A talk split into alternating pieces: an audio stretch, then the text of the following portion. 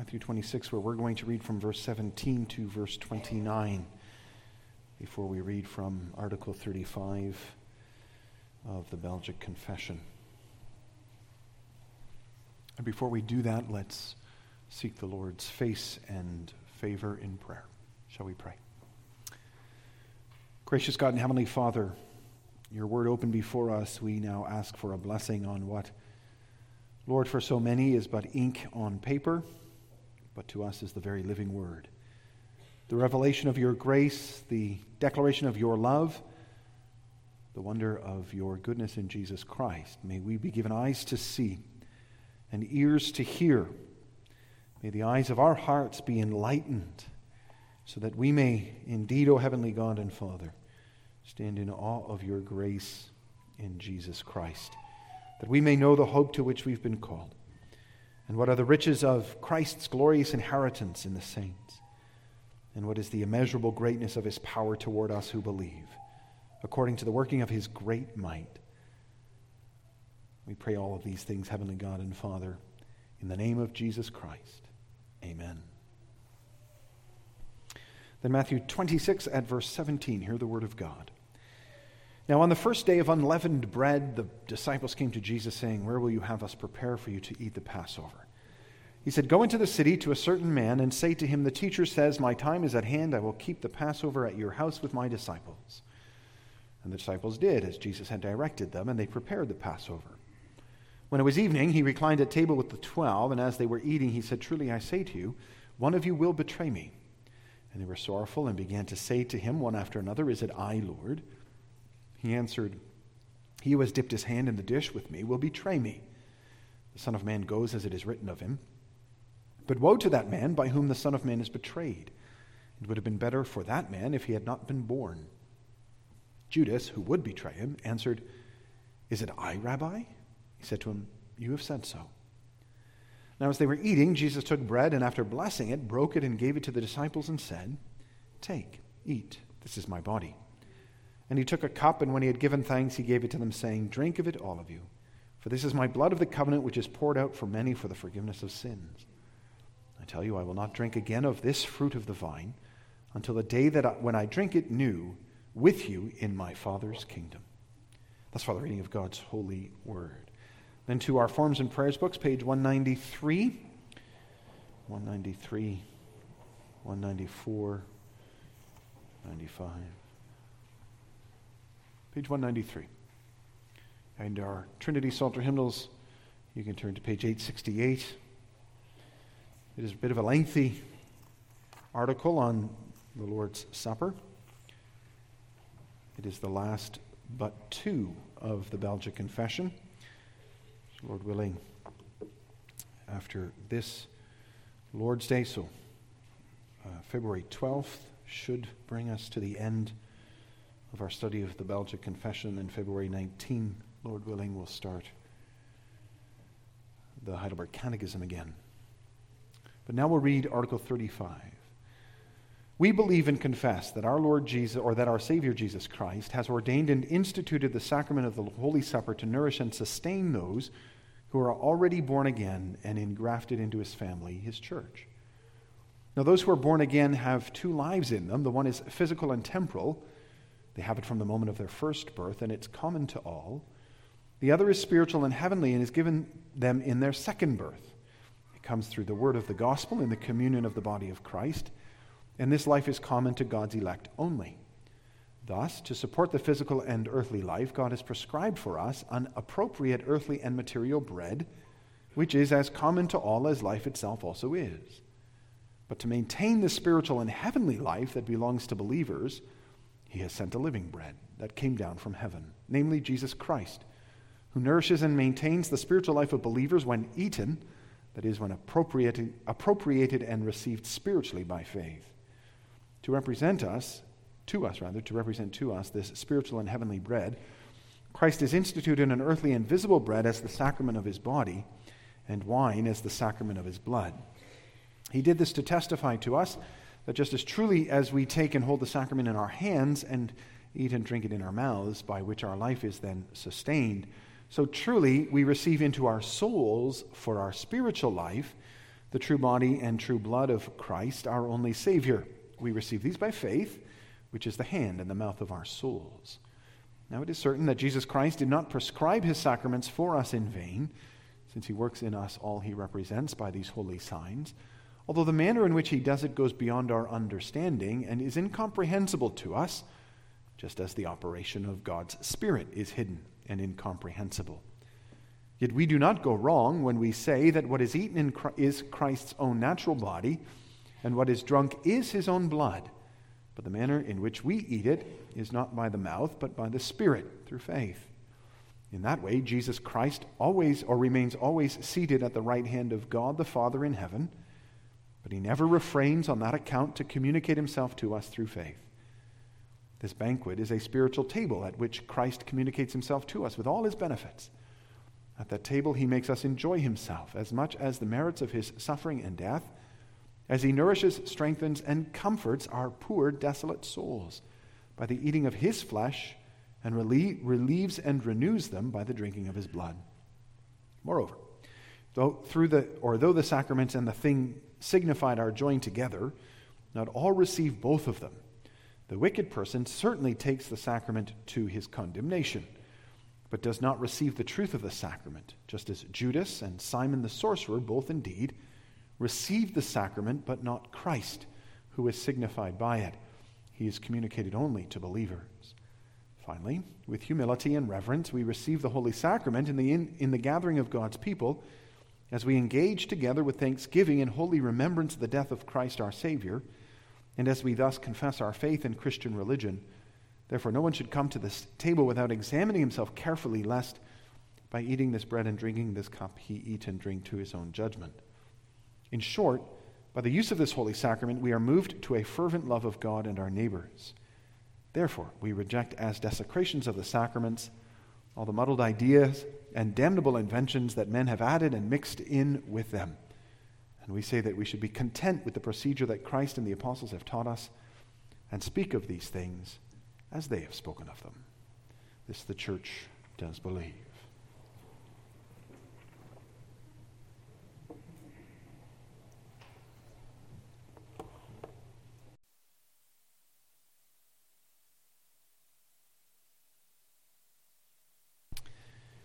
Brothers and sisters of Jesus Christ, our Lord, having considered the sacraments broadly in Article uh, 33, and then the sacrament of baptism in Article 34, we now take up that second of the two, that of the Lord's Supper, whereby Christ nourishes, sustains, and equips us for service. And we want to remember that in this second sacrament, we don't have a repetition, at least not entirely, of baptism.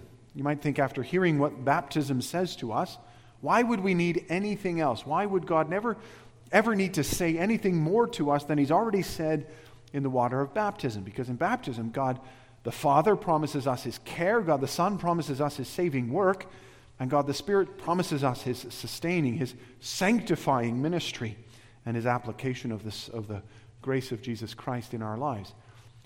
Once we've heard that, once we've experienced that, once God has said that to us, why would we ever need anything more than that? That is enough to sustain and equip us each and every day of our lives as we face the challenges of life, as we face the burdens of this fallen world.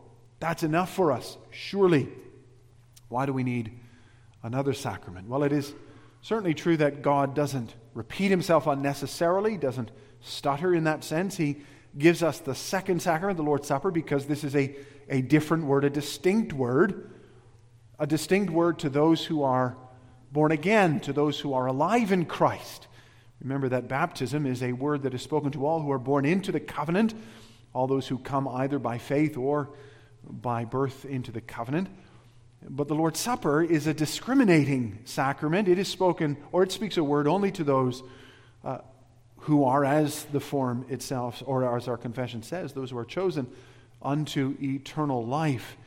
And it speaks of the sustenance, it speaks of the uh, nourishment of that life that the Lord works in us by His Holy Spirit. And that's a reminder to us that we are called by God to, to live, to, to expend energy, to be active in our spiritual walk with Him. That just as when we're sick and upon our sick bed and, and don't expend much energy and so don't feel very hungry, don't want to eat very much, so too after a day of hard labor, after we've been in the fields or after we've been playing sports or whatever, we, we come home, we're famished, we, we have a hearty appetite because of all the energy we, we've expended. So too the Lord's Supper reminds us that as Christians we are to be busy with the work of our God and we are to come to the table of our Lord hungry hungering and thirsting for what only the Lord can provide. For only the Lord can truly sustain our spiritual lives. That's the first thing we want to note about the catechism or the confessions, rather, te- teaching on the question of the Lord's Supper. We're obviously not going to read all of the various paragraphs again, but in the opening four paragraphs, the Lord uh, or the confession teaches us that the Lord has given us the Lord's Supper to nourish, to sustain the spiritual aspect the spiritual lives unique to those who are born again, unique to those who have been chosen by God and who by faith are united to Jesus Christ, engrafted into Him. There is a lot, of course, in those four paragraphs that is worth our reflecting on, is would be worth discussing. And there's a lot to process there, but we want to just, for a moment, just note a number of things to establish that this is the case, that the Lord's Supper is given to sustain to maintain the spiritual aspect of our lives. It, it is described, for example, as a nourishing and sustaining sac- sacrament. Nourishing. It is like food. It is what gives our strength, gives our souls, gives our spirits strength. It is worth noting that that's also why we see this sacrament as belonging only to those who have professed a genuine, a credible faith. Not everyone is a, uh, allowed to participate in the Lord's Supper. Not everyone is, is, in that sense, permitted to come to the table. Only those who have demonstrated that they are genuinely born again and engrafted into Christ. Again, already a distinction from baptism, which is the sacrament of entrance. This is the sacrament of sustenance. And this nourishing, this, this sustaining ministry of the sacrament equips and builds us up as we worship, as we serve, as we love, as we keep in step with the Spirit, as we do the things that we are called to do as Christians in this world. That spiritual reality that we receive by God in His grace. Our spiritual lives, you know, are not created through some physical event. They are not created by dad and mom in the same way we might say that dad and mom had a hand in the creation of our physical lives.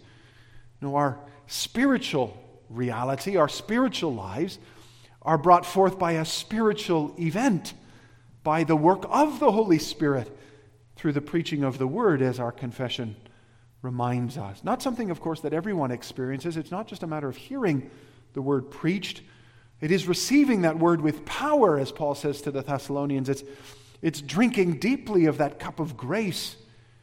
That Word brings life into the hearts of those whom God has chosen unto eternal life.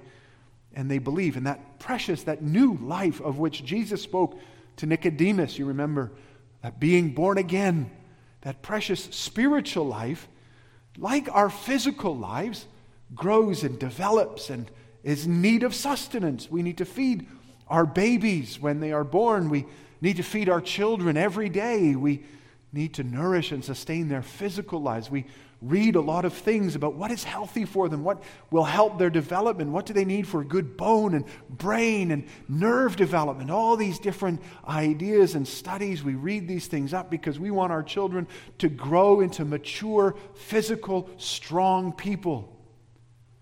Well, so it is with our spiritual life. So it is ought to be with our spiritual lives. We need what, what only can sustain, what can give strength to that spiritual reality. And what we've been given, says the confession, is that bread from heaven, not manna, not even the bread and the wine of the Lord's Supper, by the way, not even that sustains us. It is rather the body and the blood of Jesus Christ, He who came in the flesh, so that in the body He might bear our judgment, whose sacrifice was the flesh, is His flesh. His life is in the flesh. And that life that resurrected life, that life that now lives, that blood that now beats through his body continually, even now, coursing through his veins as he sits at his Father's right hand, that life is life. It is the sustaining life, it is the eternal life for God's people. And we need that life in us. That's why in the Old Testament, there were so many of those examples of priests eating the meal, the sacrificial meal, with the congregants. They would come with their lamb or with their bull, and part of it would be put on the altar, but part of it would be consumed. There would be a fellowship meal, there would be an eating together of that sacrifice. You need what that sacrifice alone can provide to be internalized, to be inside of you, to be united to it. Indeed, it is this nourishing, this engrafting, this life sustaining power that is represented to us in the sacrament, in the bread and the wine, which are pictures of Jesus Christ's body and blood, but they are more than that. They are, they are the seal of God's faithfulness to us, assuring us that that very life is now ours who by faith lay hold of the bread and the wine in the Lord's Supper. Now we need to, we need to recognize just how important then the sacrament of the Lord's Supper is for our spiritual well being. The Lord has given us this sacrament for this purpose. And having given it to us, He expects us to approach that sacrament in the same way. He expects us to desire, He expects us to long for this food, this drink that we need. We don't want to fill our bodies, our physical bodies, with that which is unhealthy, with junk food, which might, of course, satisfy our physical needs, might make us no longer hungry, but very quickly we realize that what we've done is a mistake. No, we want to eat what is good. We want to eat what dad and mom or what mom prepares for us, that healthy food that she makes so that we'll be strong. Healthy food, that's what we want. Spiritually, we're no different. Spiritually, we may look, we may look for sustenance in other places. We may look for help in other areas. But the Lord has given us this table and He's given us this bread and wine, saying to us, Here, here is where I give you strength. Here is where I nourish your spirituality. And here is where I sustain your walk with me. Now, that does already remind us that our relationship with the Lord is not just on or off, yes or no, black or white. Sometimes we think of being a Christian that way. We say, well, I'm a Christian, and that's all there's to it. But it isn't. There's not that. That's not all there's to it. The Christian is just like a, like a baby who grows. Indeed, the Bible speaks that way. We are encouraged by the Apostle Peter to, to crave uh, pure spiritual milk like newborn babes, he says. And then Paul to the Corinthians says, Hey, hey, I expect you guys to be eating meat, to eat solid food. I, I fed you milk when you were young in the flesh or in the faith, and now I expect you should be eating meat at this point, but you're not. And there's a problem. You haven't developed, you haven't grown in your spirituality. The scripture presents the spiritual life of a believer as something that grows and develops and matures. And what is it that we need in order to grow and develop and mature as those who are born again in Jesus Christ?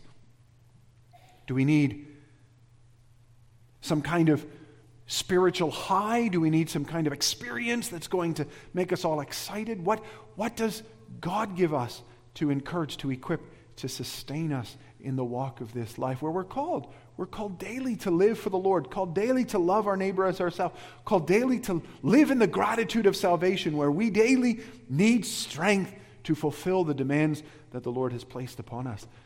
Where has the Lord provided the food for that? The answer is in the Lord's Supper. This is the sign and the seal of our spiritual nourishment.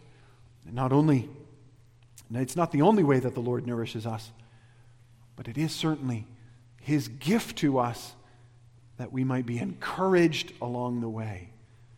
And so we need to ask as we begin our study of the Lord's Supper here in Article 35 of the Belgian Confession if this is how we see the Lord's Supper, if this is how we approach this sacrament of grace. Do we see it as a place for us to get fed? Do we see it as a meal which can sustain our spiritual lives, as, as a place where we can be strengthened and equipped in order to do the work that we're called to do as Christians. Essentially, do we need the Lord's Supper? Is that something we need? Do we need this encouragement? Do we need this bread and wine? Do we need this grace? Are we growing spiritually? Are we exercising our spiritual lives in such a way that we hunger and thirst after this food because of our need to serve God? This is, in, uh, uh, uh, this is in, in the end the challenge that we face every time we have the Lord's Supper. This is the implication in this uh, that we need to recognize. Because by giving us the Lord's Supper, by putting it in front of us so frequently, uh, God essentially is saying to us, Don't you see you need it? Or maybe even, maybe a little more uh, truthfully, we should admit we forget too often our desperate need of God's grace to sustain us as individuals, as Christians, as parents, as spouses, as servants, as, as employers, employees, as leaders in the church. It, it, it matters not. Too, too often, we, especially because we've been so blessed by the Lord, so sustained by His grace, we begin to believe it's our own strength that is able to do these things. It's our own ability that equips us to handle all of the burdens, all of the challenges of life. We forget that it is only by the grace of God, only by the sustaining mercy of the Son that we are able to do what it is that we're called to do. We forget just how much we need God's grace. We forget it in our doubts and in our fears. We forget it in our familiarity and in our complacency. But every time we have the Lord's Supper, every time we see the table at the front of the service, every time we read the preparatory exhortation, the Lord's Supper is reminding us no, no, no, you can't do this on your own. You need to drink from life giving waters, lest you become a dead branch and a fruitless branch in the kingdom of our Lord. So that's the first thing that we see in this uh, article on the Lord's Supper. But it's not the only thing. Not only do we see our requirement, our need for this nourishment, we also are taught how it is that we're to receive this nourishment. After all, it seems like a lot, a lot for a little bit of bread and a little bit of wine. Uh, to sustain us, to fill us, to nourish and equip our spiritual selves. How can a bit of bread and a bit of wine possibly do that? And indeed, uh, that has been a question that the church has wrestled with throughout her history. Uh, the church has long wanted to understand exactly the, the mechanism, you might say, the, the blessing of, um, of the Lord's Supper. How do we come uh, to receive what is given in this bread and this wine to us? Well, the mystery of the sacrament, says the author of the confession, is the mystery of the Holy Spirit's ministry.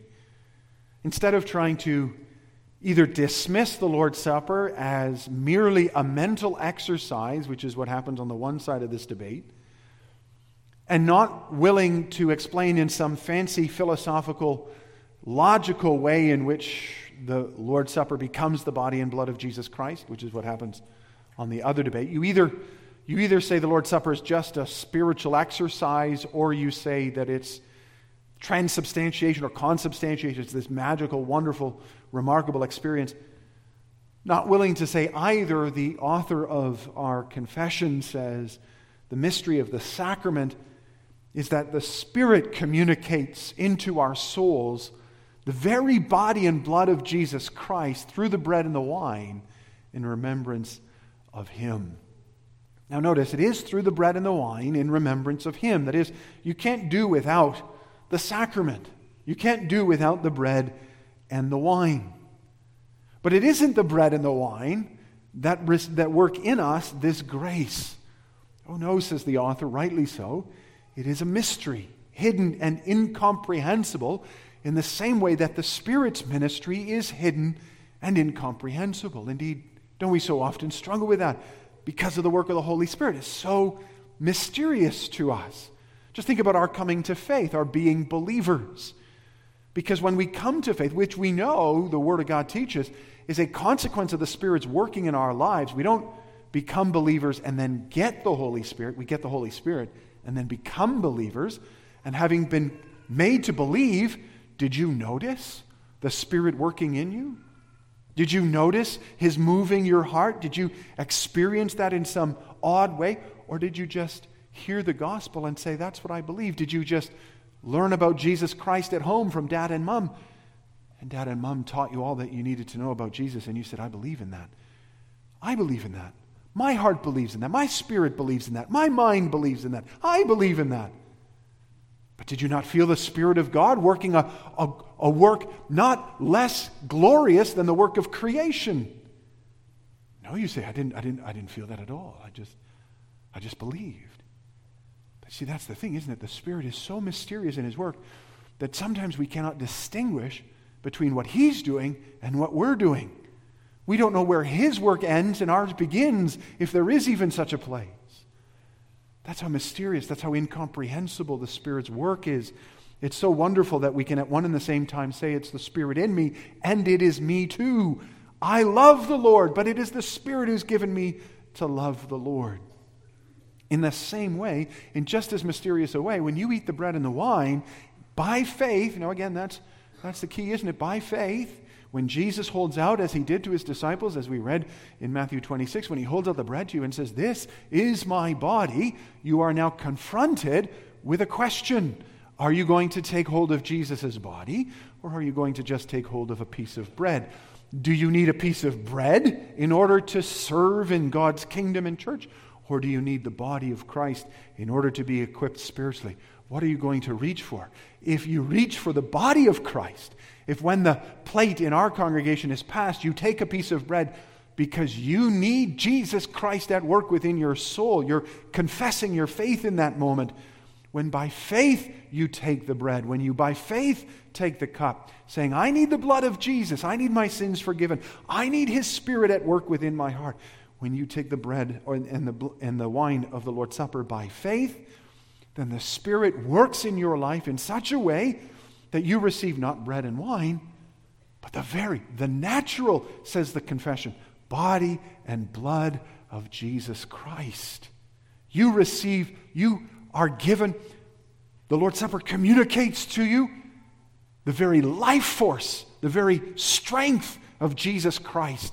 You are more uniquely and completely united to Him and He to you.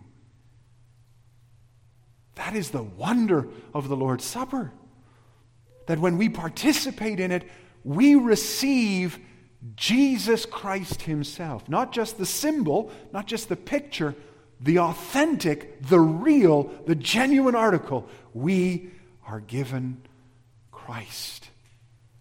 When Jesus holds out His hand to us, He asks, Do you believe me?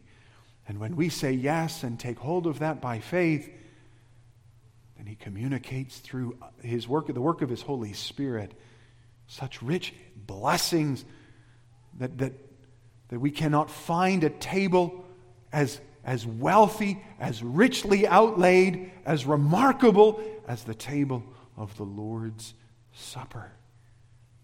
And that ought to already cause us to celebrate the privilege of being included among the company of those who are able to participate, even as it ought to again challenge us to come to the table by faith. Because it's not ritual that we need, it's not just going through the motions that blesses us. There is a blessing in that, of course, but that's not enough of a blessing. You don't need to just be reminded, just be told something. It's not mere remembrance that you need. Yes, you need to remember and believe, but it's not just remembrance, it's remembrance and faith. Indeed, it's not even your own faith that is so relevant in this celebration of God's saving work. It is what you're believing in the body and blood of Jesus Christ. He alone has won the victory over sin and death. He alone who can sustain us as he ministers to us from God's very right hand. He seals to us this grace by the sacrament, putting it in our hands, putting it in our mouths, and saying, As surely as you've eaten, so surely have you received me through the ministry of the Holy Spirit. That's how we are to receive the Lord's Supper. That is how we are to rejoice at the Lord's Supper's provision.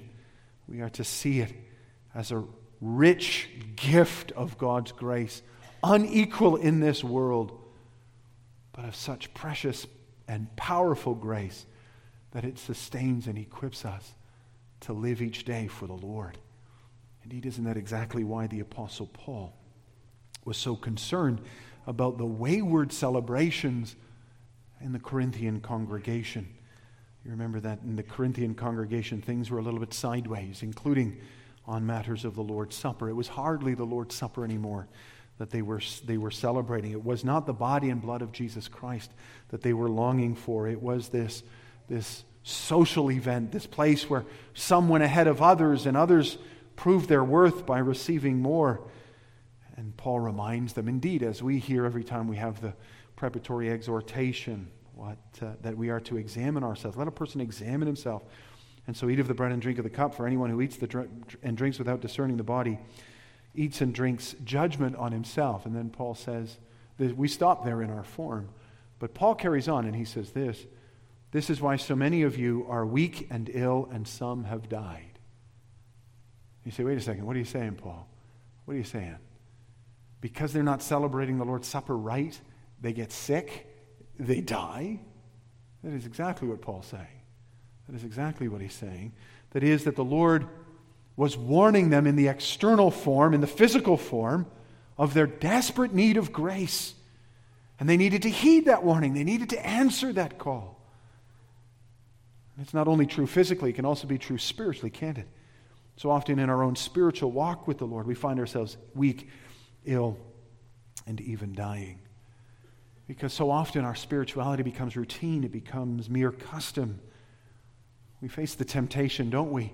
Even as strong covenantal community, multi generational church, we find the temptation to make Jesus and living for Jesus just a set of rules and of activities that we do or don't do. That's not what we do, that's what we do. And when it comes to, to living for Jesus, it is to be a, an offering of our hearts, a giving of our lives, a surrender of our being in its totality to the praise and worship of our God. Which means we cannot be content with mere participation in either the sacrament of baptism or in the sacrament of the Lord's Supper. It's not enough to just experience it, to say, I've been baptized or I have eaten the bread and drank the wine. It's not enough for us to, to say, I've got, I've done what I'm supposed to.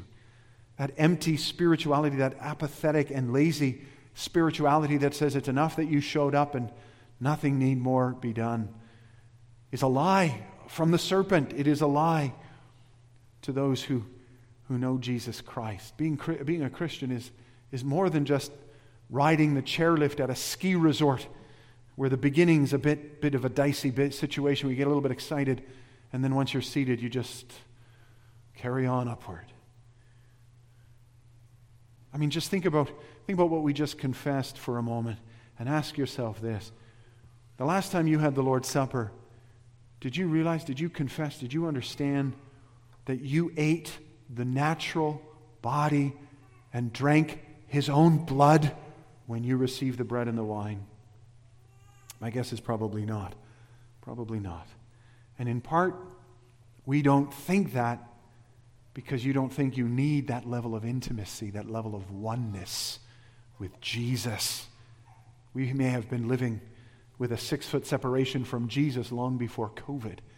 We may have had said, you know, Jesus is there, he can do his thing, that's good, but don't, don't go messing my life up. Don't go taking over my existence. Don't go giving uh, or commanding me to give myself totally over to you. That's what the Lord's Supper demands of us every time we come. Every time we come, the Lord says, This is what you need. This is what you are given in the Lord's Supper. This is how you must receive it by faith, by faith that you might live in praise to Him and that you may walk in a way that is godly, in a way that is consistent with your calling as a Christian.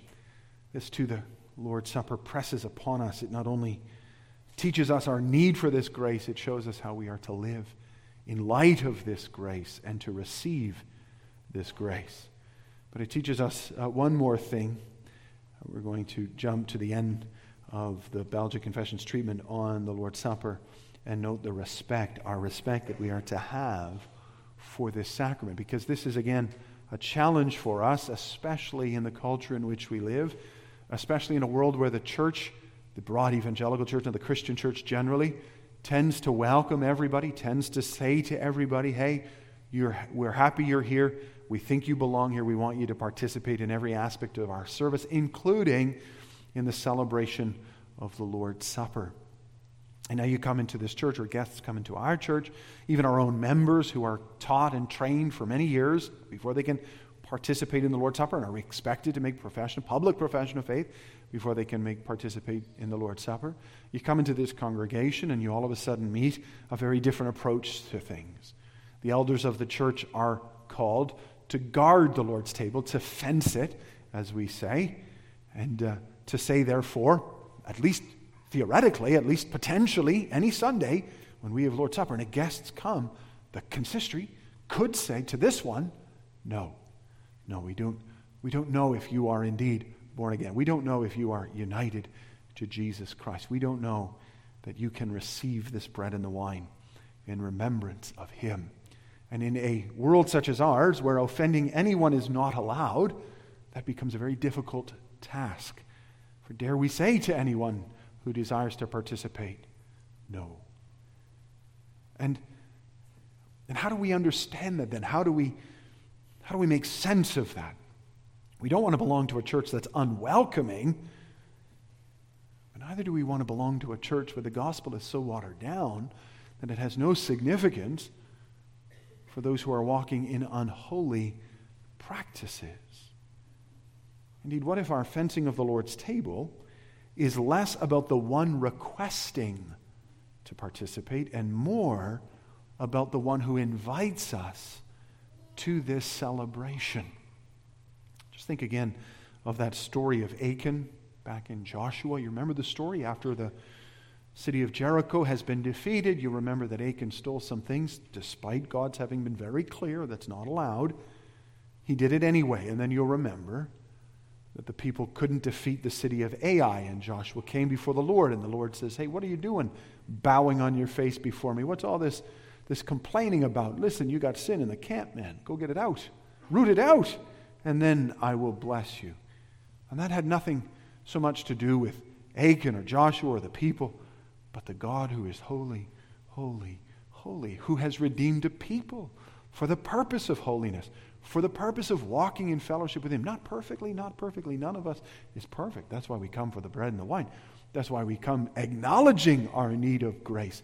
Everybody that participates in the Lord's Supper must participate by saying, I'm not a, I'm not a perfect person. I'm a sinner in need of this grace.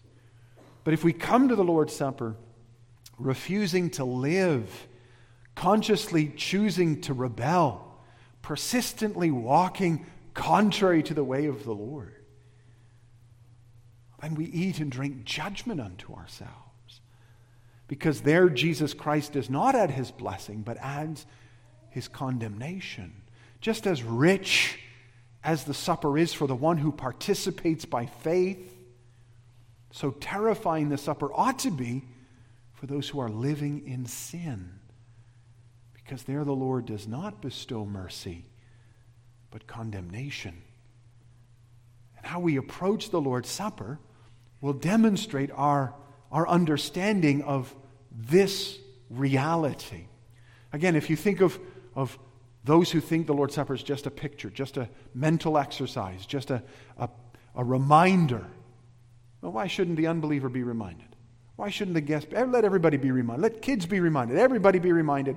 Take the bread, take the, the, the, the wine or the grape juice. You should be reminded Jesus died, Jesus rose again, and Jesus' blood has been shed. Why not? It's just a reminder. It's just a mental exercise. If it works, it works. If it doesn't, so what? It's a mental exercise. And so let everybody come. Or over here on the other side, where you have this mechanistic approach to things where it just has to be said. You say the right words, and abracadabra, the body of blood in Jesus Christ is given to you. And it doesn't matter either, does it? Let everybody line up. Let everybody receive the, the wafer. Let everybody be given the host. But what if, what if Jesus Christ truly communicates himself? What if Jesus Christ really sustains believers? What if Jesus Christ comes into the heart of those who are born again, those in whom the Holy Spirit is making a dwelling, those in whom Jesus Christ takes up residence? What if that's really and truly experienced by God's people when they participate in the Lord's Supper? And now imagine that this church would have let, knowingly, I mean, there's always people unknowingly that participate in the Lord's Supper that shouldn't, where people lie, they're hypocrites, they're dishonest. Not everybody can be weeded out. But now imagine that the consistory knowingly receives someone who's unbelieving or living in sin or something like that, where Jesus Christ is not indwelling, where the Spirit of God is not making a home. And we say, now come, come and sit at the table of the thrice holy God. Sit at the table of the judge of heaven and earth. Come forward and stand before the King of kings and Lord of lords. What's going to happen to that sinner? What's going to happen to that unbeliever? What's not going to go well? Instead, we ought to restrain them. Instead, we ought to say, listen, the most holy King commands you to repent and believe before you can come. You need to know your need of this Savior. You need to cry out for mercy. You need to come in faith that they might genuinely join with us in celebrating God's grace. Being, being sincere, being genuine, being honest about the gospel isn't about condemning people, it's about lifting them up that they might come and believe in Jesus Christ. The wicked come carelessly and refuse to admit their need of this grace or the preciousness of the blessing. And such people are not fed at all. They are condemned.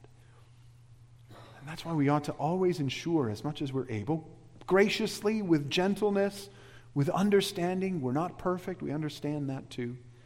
But we ought to warn, we ought to remind, and always encourage everyone who participates in the Lord's Supper come in humility. Come having reflected on your need for this grace. Come having reminded yourself of how great your Savior is, how much you need this Savior. Come ready to receive grace so that you can live for the Lord. And that is the standard. That is the respect that we ought to show. This nourishment that the Lord provides. Because we as a church ought to be faithful to the command of Jesus Christ. We are to be thankful for the gift of this grace. And we are to guard the table of our Lord so that we might know the wonderful mercy and love of God in Jesus Christ. We have such a deep and profound need of this grace. We so daily need to draw from that strength that it provides, the provision that Jesus Christ works in our hearts and lives. We need this grace each and every day. And so we are to forever remember what it is that the Lord is saying to us in the table of the Lord's Supper. We are to be encouraged by the grace that He provides and promises, even as we receive it by faith. And we are to do that out of the respect that we have for this Savior, our Lord and King. Let's ask Him for that help, or help for that in prayer. Shall we pray? Gracious God and Heavenly Father, we thank you for this gift of the Lord's Supper that you've given to us. We thank you that we can feast not just upon bread and wine but upon the body and blood of Jesus Christ. We thank you that this is so great a gift that we are drawn more deeply into Him and He into us, and that we are equipped for service. We pray that you would help us to come to the table with such eagerness, help us to see its preciousness, its power, help us to long for the grace that it provides, knowing that you are faithful and that you who signify and seal these blessings to us will satisfy our souls by your grace. And so bless us, Heavenly God and Father, for we ask it in Jesus' name. Amen. Then, in response,